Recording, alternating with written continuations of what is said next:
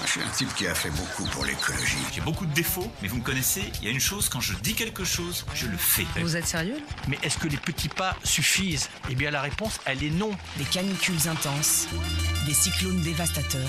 Est-ce que nous avons commencé à réduire l'utilisation des pesticides? La réponse est non. On va tous mourir! Le réchauffement climatique est en marche et il risque bien de bouleverser nos vies. Make our planet great again. Allô, ici la Terre, tu m'entends? Nous savons qu'un génocide contre la vie est en cours et pourtant nous ne faisons rien. Bon, non, on n'en sortira pas. Ah, qu'est-ce qu'on fait alors? Bah, rien, qu'est-ce que je voulais faire? Éteignir en dehors. Je pense que s'il y avait plus de types comme nous, la Terre, elle se porterait bien mieux. Bonjour et bienvenue pour ce nouvel épisode des Taties Flingueuses, le podcast qui décrypte les sujets de société d'un point de vue environnemental et développement durable. Je suis Fanny Bénard et je suis en compagnie de mes taties de cœur et d'esprit, Sylvie Bénard. Bonjour Sylvie. Bonjour Fanny, bonjour tout le monde. Ghislaine Hierso. Bonjour Ghislaine. Bonjour Fanny, bonjour à toutes et tous. Et Danielle Nocher. Bonjour Danielle. Bonjour Fanny et bonjour à tout le monde aussi. Voilà. Alors aujourd'hui, un sujet qui peut paraître très large. Il va falloir cadrer les tatis, je sens, pour cet épisode. On va parler de consommation. Consommation, on va revenir comme d'habitude sur qu'est-ce que ça veut dire. On va aussi, j'imagine, terminer par comment mieux consommer. Mais entre deux, on va essayer de se poser des questions sur qu'est-ce que ça veut dire consommer, quels sont les enjeux de la consommation aujourd'hui, et notamment d'un point de vue environnemental. Et puis... Forcément, avec la période qu'on a vécue récemment de la pandémie de Covid-19, on va se poser la question de savoir si ça a changé quelque chose sur nos modes de consommation. Alors pour commencer, comme d'habitude, on va donner la parole à Sylvie pour revenir au sens profond des choses. Alors Sylvie, consommer, ça veut dire quoi ? Alors, plutôt que consommer, ça veut dire quoi? Là, c'est une réaction un petit peu personnelle. À chaque fois que je vois apprendre à consommer mieux pour consommer mieux, ça me hérisse parce que le but n'est pas de consommer mieux. J'aimerais plutôt lire quelque chose comme mieux vivre, mieux manger, être plus heureux et comment je peux faire. Évidemment que pour mieux manger, il faut consommer de la nourriture. Évidemment que pour mieux vivre, il faut consommer de l'énergie, des meubles, du bois, etc., etc. Mais est-ce que le but ultime d'une vie, est-ce que c'est mieux consommer? C'est ça ma réaction quand je vois ces termes l'un à côté de l'autre de mieux consommer.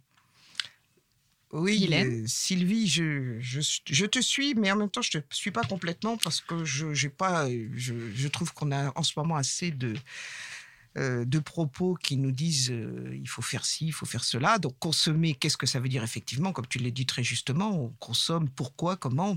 C'est que l'humain, il a besoin. Et d'ailleurs, parce que sous le mot consommation, il y a le mot marché, il y a le mot échange souvent, il y a le mot capitalisme éventuellement. Donc consommer, est-ce que c'est l'humain peut-être vivre sans consommer? Non, il a besoin de consommer comme une plante a besoin d'eau, comme un arbre a besoin d'eau, bien sûr. On a besoin de nutriments, on a besoin d'intrants et de, bien évidemment, pour pouvoir, comme j'allais dire, sortir. Je m'amuse. J'ai bien compris que tu n'es pas en contradiction avec ce que j'ai dit. Hein. Du tout, pour l'instant, je ne le suis pas. Mais par contre, c'est de dire le bien-être, tout ça. Consommer, ça veut dire effectivement...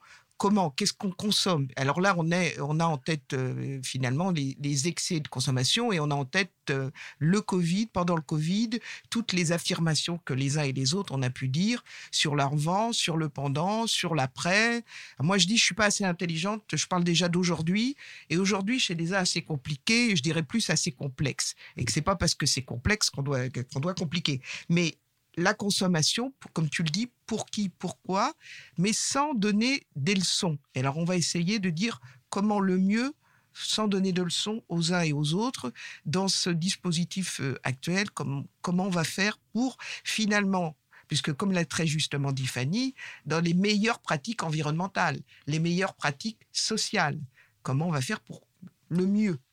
Alors avant de donner la parole à Daniel qui a fait des gros yeux quand tu as parlé de capitalisme, je vais quand même donner l'étymologie du mot consommer qui vient de consumere, qui veut dire prendre complètement, manger, absorber, mais aussi détruire, perdre, affaiblir, user, miner, anéantir, employer, voire épuiser. Alors Daniel, ça m'épuise déjà une chose pareille, ça m'épuise déjà. Il y a quand même quelque chose qu'il faut dire.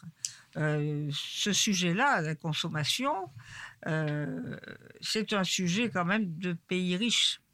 Parce qu'il y a beaucoup de gens qui ne peuvent pas consommer, qui ne peuvent même pas avoir accès aux choses nécessaires. Alors nous sommes quand même des privilégiés.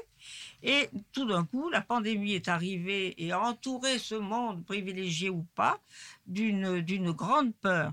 Et moi, ce qui m'intéresse, c'est de savoir comment, du jour au lendemain, on a eu dans notre subconscient l'idée des famines d'autrefois. Les premiers jours, on a vu les gens se précipiter pour acheter des kilos de pâtes. Donc, nous avons... Et de papier toilette. Oui, du papier toilette. Oui, on a mis en avant les vulnérabilités. Oui, donc là, il y a du stock. Hein. Mais ça veut dire que tout d'un coup, on a réagi comme si on était dans un monde de pénurie. Et il y a un monde de pénurie. Et il y a un monde de trop de consommation. Danielle, quand tu dis qu'il y a eu pénurie, effectivement, mais ce n'est pas nécessairement pour les raisons auxquelles on pourrait penser en premier. Par exemple, pour les œufs et pour la farine, ce n'est pas du tout parce qu'il y avait un manque d'œufs et de farine, mais c'est parce qu'il y avait un manque d'emballage. Parce qu'en réalité, beaucoup d'œufs et de farine sont vendus aux industriels pour faire des gâteaux. Et... Du coup, la farine, les œufs, ils étaient là, mais il n'y avait pas les emballages pour des particuliers, et d'où la pénurie. Ce n'est pas grave parce que je ne sais pas faire les gâteaux. Merci Danielle. Il faut savoir quand même que cette période a accentué les inégalités, a accentué les famines. Nous allons avoir les résultats, effectivement, aujourd'hui, il y a des famines qui progressent, alors qu'on avait réussi à juguler un peu, et tu as tout à fait raison, Danielle, on avait réussi à juguler un peu la faim. La faim reprogresse, qui est quand même depuis 15 ans, avec les objectifs du millénaire, on avait réussi à la régresser, bien que les inégalités ont faiblement régressé, mais la famine avait fortement régressé. Là, on a une augmentation de la famine, mais effectivement, par rapport à ce que la définition que tu donnes, la consommation, c'est pas faite des pays pauvres ou des pays riches, c'est que c'est tout le monde consomme, mais ça veut dire qu'est-ce qu'on consomme. Et le Covid a mis en avant, effectivement, nos vulnérabilités, en particulier des pays occidentaux, puisque, évidemment, les pays en développement ou les pays, la vulnérabilité, la gestion du risque, ils en sont conscients. Et on avait perdu cette notion de stock, on va le dire, de flux, et qu'est-ce que ça a mis en exergue, effectivement, les vulnérabilités du monde occidental. Et le fait que nos modes de vie, et je te lance là-dessus, Ghislaine, puisque c'est un de tes sujets préférés, les modes de vie, que nos modes de vie étaient très dépendants de notre société de consommation et qu'en fait, on liait beaucoup la façon dont on vit par la façon dont on achète. Surtout dans les grandes villes. Dans les petites villes moyennes, vous aviez quand même un entourage, vous aviez quand même des petites boutiques qui existaient encore, vous aviez quand même des gens qui pouvaient fournir. Mais quand on s'est retrouvé dans les grandes mégapoles, tout d'un coup, on a eu peur que la chaîne ne fonctionne pas, que les camions ne nous amènent pas la nourriture. Et là, il y a eu un petit moment d'effroi qui a duré 3-4 jours, où on a vu des gens se précipiter dans les commerces de proximité ou même dans les grands. Oui, en fait, il faut dire que le problème, c'est qu'il y avait eu la disparition, même en ruralité, même dans l'urbain, des commerces de proximité. Et on a vu l'importance des proximités. Mais comme tu le dis, je rappelle quand même que les chiffres sont quand même effarants. 70% de la consommation, alors on va peut-être dire la consommation de bouche, mais même la consommation de produits, des machines à laver, des ordinateurs, enfin bref, c'est dans les hypermarchés. Aujourd'hui, les statistiques, 70%. Et en plus, là, on a vu aussi la progression du e-commerce. Amazon, avec je vais le citer, donc Amazon, mais au grand drame certainement des Carrefour et hypermarchés tutti quanti, Amazon a pris une grande part de marché aussi, le e-commerce. Alors que effectivement, pour les commerces de bourse, il y a eu retour un peu, quand ils existaient encore, des commerces de proximité, en particulier, tu as raison, en centre-ville, mais il y a toute la question à savoir, est-ce que tout ça va perdurer ? Qu'est-ce qu'on va faire ? Alors, vous savez qu'il y a un moratoire qui est en cours de discussion pour les hypermarchés, mais si on ne fait que les hypermarchés et qu'on ne parle pas des commerces, des lieux d'entreposage et de stockage, et qu'on ne parle pas des infrastructures, on va revenir à voir les gilets jaunes, on va revenir sur nos gilets jaunes, et on va voir que tout ça n'est pas sérieux. Une approche géographique, une approche globale va être nécessaire, n'est-ce pas Sylvie ? Sylvie, sur justement, Danielle et Ghislaine ont commencé à évoquer le fait que pendant la période qu'on a vécue, les modes de consommation avaient peut-être un peu changé. Est-ce que ça va perdurer ? Alors, il y a déjà des études qui commencent à sortir sur la manière dont les gens se conduisent maintenant qu'on essaye de retourner à une vie normale, qui montre en particulier l'étude d'OpinionWay, qu'il y a 25% des gens qui disent que oui, ils ont abandonner des habitudes, ils vont modifier leur mode de vie, et y compris leur mode de consommation, et environ 40% qui pensent revenir à une vie normale d'avant, mais qui se disent que ça va durer un certain temps.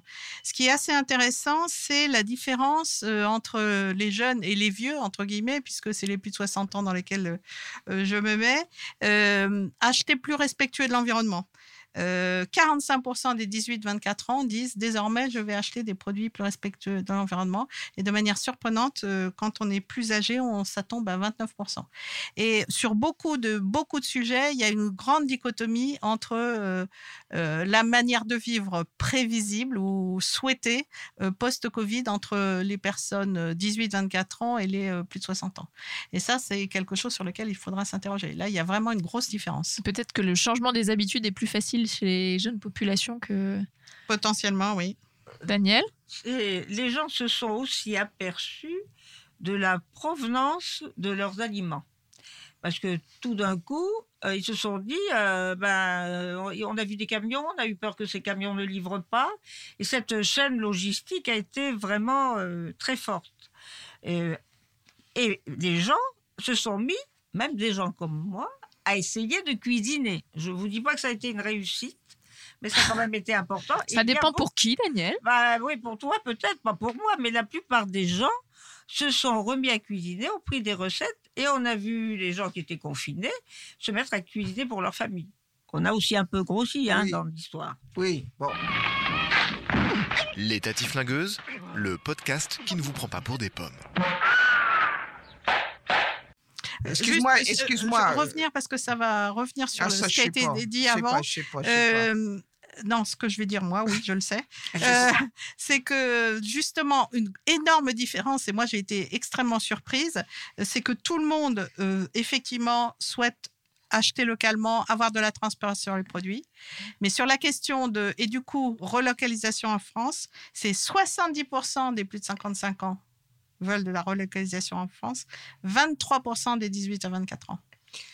Oui, ben ça me rassure, ça me rassure par certains points, puisque je dis attention, je le disais, utilisé un mot, nous ne sommes pas dans l'autarcie, et le monde où et puis ça dépend de quel produit nous parlons. Si on parle de produits comme de consommation, des fruits, des légumes, des consommations courantes, et puis ça dépend d'où on est aussi. Si vous êtes, je rappelle, à Paris ou en urbain, mais je rappelle aussi que dans les Outre-mer, la moitié de la consommation vient de la métropole, de l'Hexagone, parce qu'il n'y en a qu'un, bref, pour que j'utilise le terme métropole.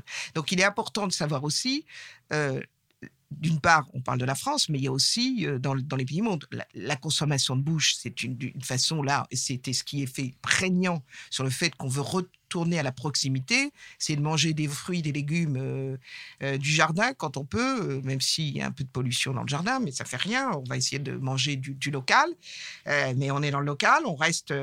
il faut attention aussi qu'on ne tombe pas dans l'anecdotique. L'important, effectivement, c'est qu'on réfléchisse aussi, on a des problèmes justement d'infrastructure et de travailler avec la logistique, quel que soit d'ailleurs le produit, quelle que soit la consommation qu'on va avoir.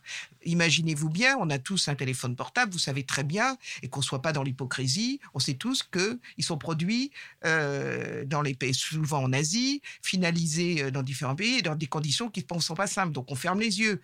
La 5G, si la 5G arrive, est-ce que ça va être un mieux ? Peut-être un mieux pour ces jeunes qui vont pouvoir utiliser plus rapidement leurs données et leur musique, mais est-ce que c'est un mieux pour l'environnement ?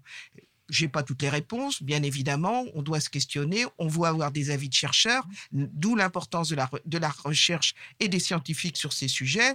Mais la consommation, je veux dire, l'approche consommation de l'amont à l'aval, vous avez des matières premières. D'ailleurs, quand on parle, un melon, on sait, ça on va pouvoir le faire de proximité, mais notre téléphone portable, nos vêtements, où là on peut avoir, il y a des produits pour lesquels on peut avoir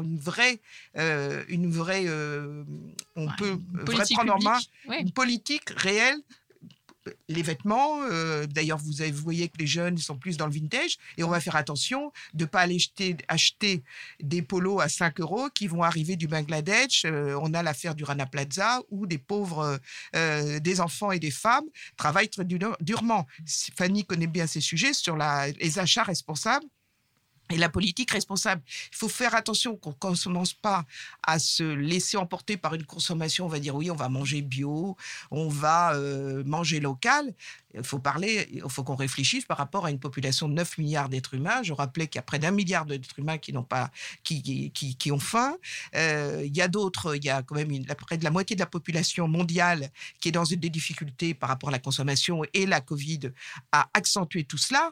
Donc il faut qu'on ait sur notre vision, mais on est des Parisiens et on est peut-être un peu des bobos, mais il ne faut pas qu'on ait cette vision bobo. Je suis une bobo, mais j'essaye de... Je ne suis pas là non plus pour donner des leçons à personne, mais qu'on dise que la consommation, quand on parle de la consommation, on doit avoir une approche globale d'apport, d'export, qu'est-ce qu'on fait.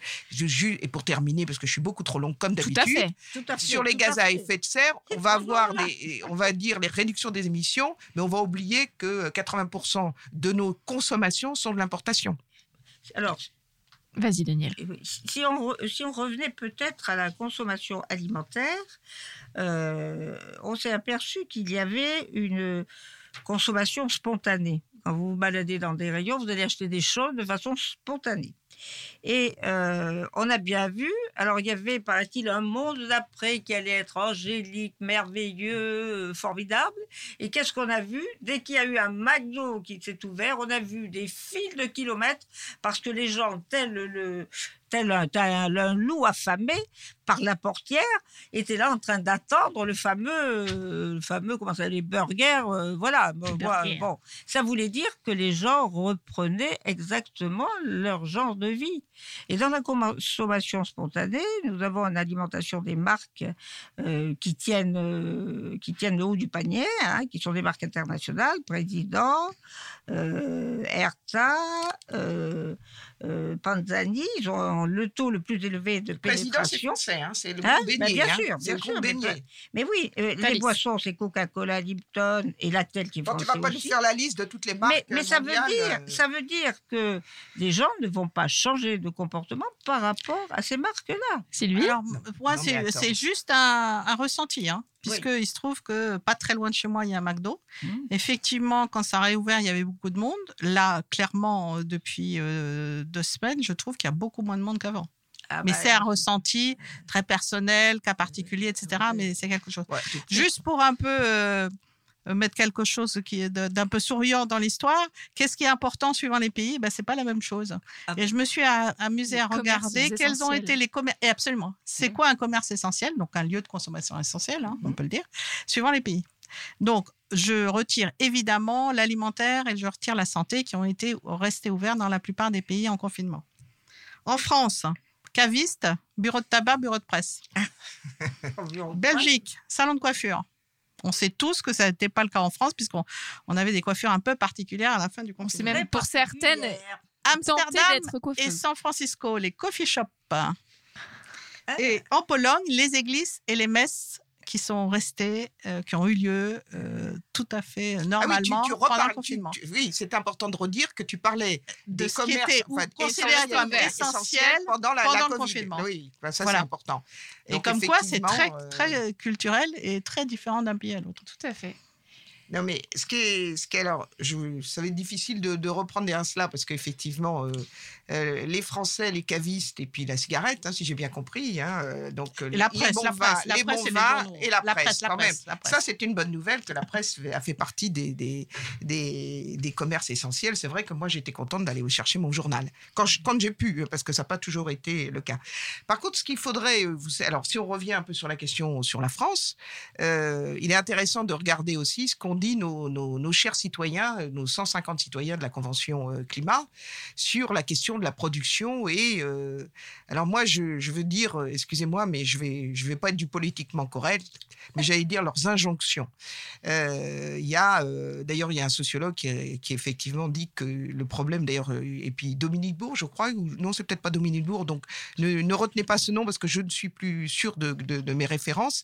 Mais l'important, c'est de dire effectivement que si on part que dans les injonctions, que si on analyse la Convention Climat, bon, on peut critiquer le dispositif, mais l'intérêt, c'est d'exister quand même. Mais on est quand même parti. Le résultat, c'est quand même 150 injonctions. C'est-à-dire, on n'a pas tellement, il me semble, sauf si vous me disiez le contraire, on n'a pas eu des réflexions sur dire... par exemple, on va dire on va taxer. Moi, je suis de toute façon plutôt favorable avec la taxe carbone. Mais avant de dire on va taxer, et c'est ce que tu disais. Le sujet taxe carbone n'a pas été abordé. Non, mais effectivement, le sujet taxe carbone, mais d'autres. Je pensais à la fiscalité plus exactement. Mais la question, c'est pas tellement la fiscalité et tout. C'est comment on évite. Et c'est tout au début de notre conversation. C'était ça, c'est de dire l'évitement plutôt que d'abord tout de suite dire. Les injonctions, vous n'allez pas faire ci, vous n'allez pas faire ça. Et c'est le défaut qu'on a, moi la première, à ne pas proposer, j'espère que là, sur cette partie, c'est qu'on essaye de proposer des dispositifs, des dispositions plus exactement, pour mieux consommer, c'est de dire qu'est-ce qu'on va faire aujourd'hui pour justement mettre en œuvre, parce qu'on est quand même souvent axé, nous, sur les questions environnementales et sociales, comment peut-on faire en tant que citoyen, citoyenne, pour améliorer cette consommation et parler du monde d'aujourd'hui, parce que le monde d'après, on le prépare, mais le monde d'aujourd'hui. Les Taties Flingueuses, le podcast qui réchauffe seulement votre cerveau. On a en effet souvent tendance à plus chercher des rustines au monde actuel qu'essayer d'inventer un monde nouveau, et notamment sur les modes de consommation. Mais avant de se poser la question de quels sont... comment... Je vais décevoir Sylvie. Comment mieux consommer ? On va se poser la question aussi de... vous avez commencé à l'aborder. Hein, quels sont les impacts de nos modes de consommation ? On a parlé du fait qu'on pouvait avoir des produits qui venaient de très loin. Se pose la question de la relocalisation. Alors, je ne passerai pas des heures sur la relocalisation, mais ça pose la question. On a aujourd'hui certaines zones du monde qui sont extrêmement spécialisées. On parlait du Bangladesh sur le textile. Si jamais on se met à tout relocaliser dans le textile, ça pose la question du développement du Bangladesh sur un certain nombre de sujets aussi. Donc les sujets de relocalisation ne sont pas si simples. Effectivement, pas être en autarcie. Donc on a parlé du fait que ça venait de loin, mais donc en général, quand ça vient de loin, il y a des impacts environnementaux liés au transport. On a parlé des matières premières qu'on utilisait. Alors si on revient sur le textile, le fait de s'habiller vintage fait qu'on ne réutilise pas des matières premières, mais c'est le cas pour nos téléphones portables avec les terres rares, etc. Donc, il y a l'impact de ces matières qu'on extrait. Sylvie, est-ce que tu veux continuer à lister les impacts ? Oui, enfin, tu en as parlé, il y a la biodiversité, il y a l'eau, etc. etc. Ce qu'il faut savoir, c'est qu'on n'achètera jamais parfait. Et que toute la difficulté du sujet, c'est de... D'ailleurs, rappelons-nous la définition de la consommation. Détruire. Épuiser, détruire. Donc, la question, c'est essayer de prendre la meilleure décision et faire un choix éclairé. C'est ça le problème. Et quelquefois, ne pas aller à l'extrême. Un exemple, encore une fois, tout à fait personnel d'une amie en Pays Basque qui veut souhaiter un anniversaire zéro déchet à sa fille, qui a fait un anniversaire zéro déchet, mais qui a fait un anniversaire 50 ou 60 ou 70 km en voiture. Parce qu'aller chercher chacun des produits à la ferme pour ne pas faire de déchets, eh ben, ça a fait des kilomètres de voiture et ça a fait des gaz à effet de serre. Donc, c'est toujours essayer de prendre la solution la plus équilibrée, sachant encore une fois que la chose parfaite n'existe pas. Un autre exemple, alors cette fois qui a été fait par l'INRAE, ils ont calculé le... Tu peux rappeler ce que c'est l'INRAE ? Le centre, l'Institut national de la recherche agronomique et environnementale. Et donc, ils ont mesuré l'impact CO2 d'aller acheter des fraises. Eh bien, de manière très surprenante, l'impact le plus fort, c'est quand vous allez acheter les fraises chez le producteur. Sauf à ce que vous en achetiez plus de 12 à 15 kilos suivant votre éloignement. On peut faire des confitures comme ça. Ah oui, ça, on peut faire des confitures. Même chose, vous avez beaucoup parlé de ce qui s'est passé pendant la Covid.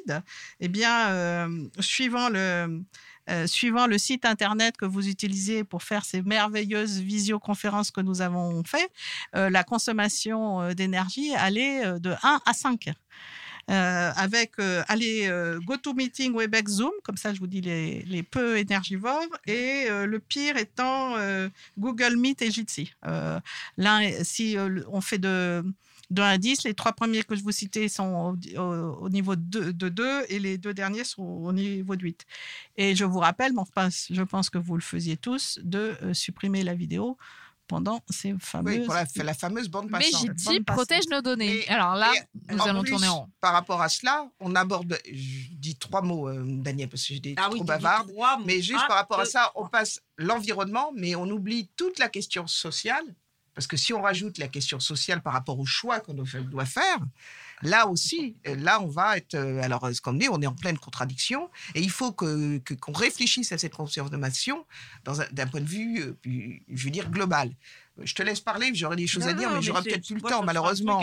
Ça sera amusant, moi. Ça ne sera pas très sérieux. Vas-y, amuse-nous, Daniel. Moi, je voudrais quand même vous dire que pendant ce confinement... on a quand même bien picolé.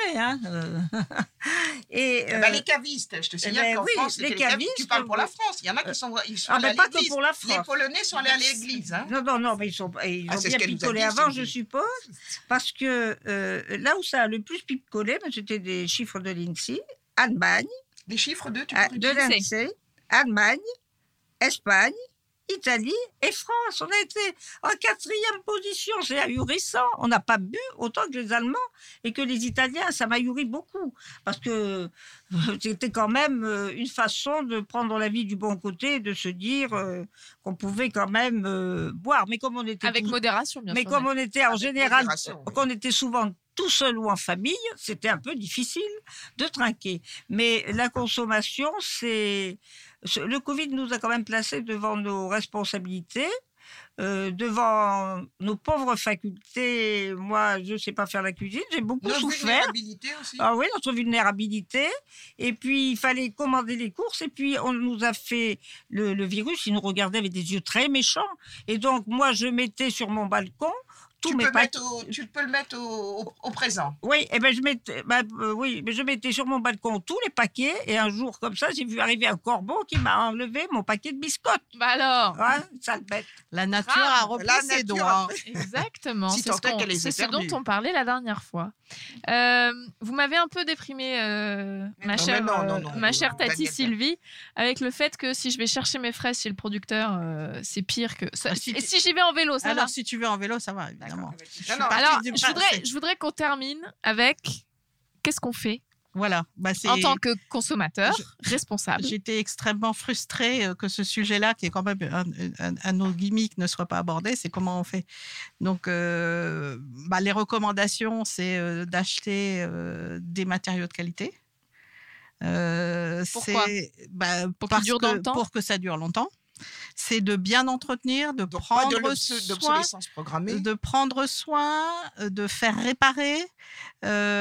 Quand il y a éventuellement de ne pas citer de design trop marqué, puisque ça va vite ne plus être à la mode, entre guillemets. Dit-elle. Ben, je suis la première. Alors là... j'en suis la preuve vivante. Elles régleront leur compte. Réparer. Je pense à l'histoire, au parcours. Comme on n'a plus beaucoup de temps, si vous voulez aller chercher des informations concrètes, étayées, le bon geste, le bon choix, vous avez sur le site de l'ADEME particulier tout un chapitre dans lequel vous avez trouvé des informations sur les smartphones, le vêtement, l'alimentation, les labels, les affichages, même acheter des couches pour les enfants. Donc, allez donc sur le site de l'ADEME et là, vous allez trouver plein de trucs pour mieux acheter, voire mieux consommer. Sylvie, il faut qu'on pense quand même aux citoyens lambda. Je ne suis pas sûre qu'il ait envie forcément d'aller à l'ADEME et tout. Mais effectivement, il y a des plateformes. Il suffit d'aller sur le site Internet et c'est une plateforme comme une autre, celle de l'ADEME. Nous sommes d'accord, Sylvie, mais ce que je veux dire, que quand tu pars faire tes courses, même pour les plateformes... Tu es quand même capable de lire avant et de... On arrête de se battre, Ghislaine. On ne se bat pas. Et de garder les 3-4 critères qui vont compter quand même. Et on ne flingue pas. On ne flingue pas les copines. Je crois à l'intelligence des gens qui nous écoutent. Non, mais tu as raison. Là, c'est les meilleurs. Sylvie, tu as raison, ce sont les meilleurs. Mais en plus, je vais faire pire que toi parce que je vais dire aussi que... Je rappelle qu'il y a une réflexion au niveau international sur ce qu'on appelle les objectifs de développement durable, les ODD. Et je rappelle qu'il y a justement des réflexions sur... Il y a un objectif, l'objectif 12, mais Fanny me corrige si je dis une bêtise, je crois que c'est le 12, sur la consommation et la production, consommation responsable et production durable, avec des cibles et avec des orientations pour que le citoyen, et ça c'est au niveau mondial. Par ailleurs, effectivement, et puis nous faisons partie d'une association qui s'appelle 4D, qui réfléchit au mode de vie. Donc, vous pourrez aussi aller sur le site de l'association 4D qui fait des propositions sur les modes de vie, comment les citoyens, qu'ils soient urbains, périurbains, ruraux ou ultramarins ou autres, comment ils peuvent essayer d'améliorer leur consommation. Alors, la consommation de bouche, comme on dit, mais comme dit très justement, la consommation des autres produits et éviter l'obsolescence programmée et tout ça. Ceci dit, c'est très difficile parce que c'est un monde complexe, on est dans notre apporté. Dans nos contradictions. Donc, moi, je mangerai quand même les fraises de l'agriculteur. Alors, j'essaierai de pas y aller en voiture. J'essaierai d'y aller à vélo. Oh là alors, j'ai hâte de voir ça. Avec tes talons. On est morte de rire. Là, alors, on est morte de rire. Toi, en vélo, alors là, avec ta jupe et tes talons, on va rigoler, là. Hein. Danielle, comment tu fais pour mieux consommer? Du coup, j'ai perdu ma chute. Mais ce que je voulais dire, c'est que ça a été une période difficile. On n'a pas consommé avec beaucoup de... On n'a pas consommé avec plaisir et joie. On a commandé des choses qui étaient utiles et on a vu que cette consommation spontanée pouvait ne plus être amusante. Alors, je crois qu'il faut qu'on garde confiance. On aura peut-être à nouveau une épreuve, mais il faut se dire que ce qui est important, c'est de pouvoir être ensemble, apprendre des choses. Et puis, je vous promets que je vais essayer d'apprendre à cuisiner. Comme ça, ça fera des économies. Merci, Danielle. Ah, vous goûterez, hein. Oui, mais c'est important ce que tu dis, hein, de savoir consommer. Ben oui, cuisiner.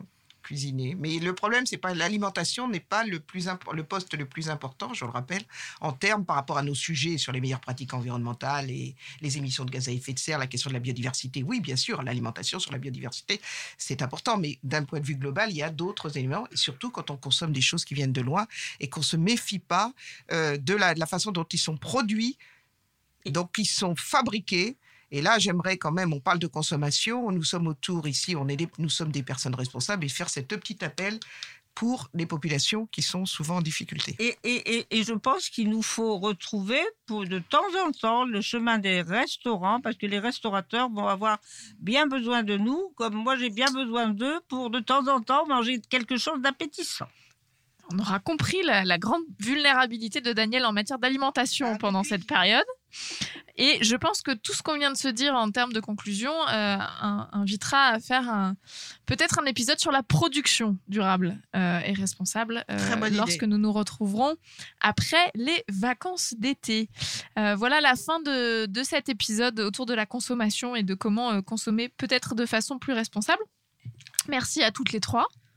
Oui. On devrait rappeler aussi certains postes... On n'arrêtera jamais Ghislaine, vas-y. Certains postes que nous avons faits sur ces sujets un peu, sur la consommation. J'allais y venir, Ghislaine. Ah, voilà qui est parfait. Je vous invite, pendant vos vacances, à réécouter les différents épisodes des Taties Flingueuses autour du transport, du voyage, de la biodiversité, entre autres. Mais vous les retrouverez tous sur toutes les bonnes plateformes de podcast, sur Ocha, sur Spotify, sur iTunes, entre autres. Vous pouvez nous suivre aussi sur Twitter, sur les Taties Flingueuses et avoir de l'information régulièrement sur l'actualité environnementale. Et puis, je vous souhaite à toutes les trois et à tous et toutes un très bel été. Bel été à tous. Oui, et merci beaucoup. Je suis un type qui a fait beaucoup pour l'écologie. J'ai beaucoup de défauts, mais vous me connaissez, il y a une chose, quand je dis quelque chose, je le fais. Vous êtes sérieux ? Mais est-ce que les petits pas suffisent ? Eh bien la réponse, elle est non. Des canicules intenses, des cyclones dévastateurs. Est-ce que nous avons commencé à réduire l'utilisation des pesticides ? La réponse est non. On va tous mourir ! Le réchauffement climatique est en marche et il risque bien de bouleverser nos vies. Make our planet great again. Allô, ici la Terre, tu m'entends ? Nous savons qu'un génocide contre la vie est en cours et pourtant nous ne faisons rien. Bon, non, on n'en sortira pas. Mais qu'est-ce qu'on fait alors ? Rien, qu'est-ce que je voulais faire ? Éteigner en dehors ? Je pense que s'il y avait plus de types comme nous, la Terre, elle se porterait bien mieux.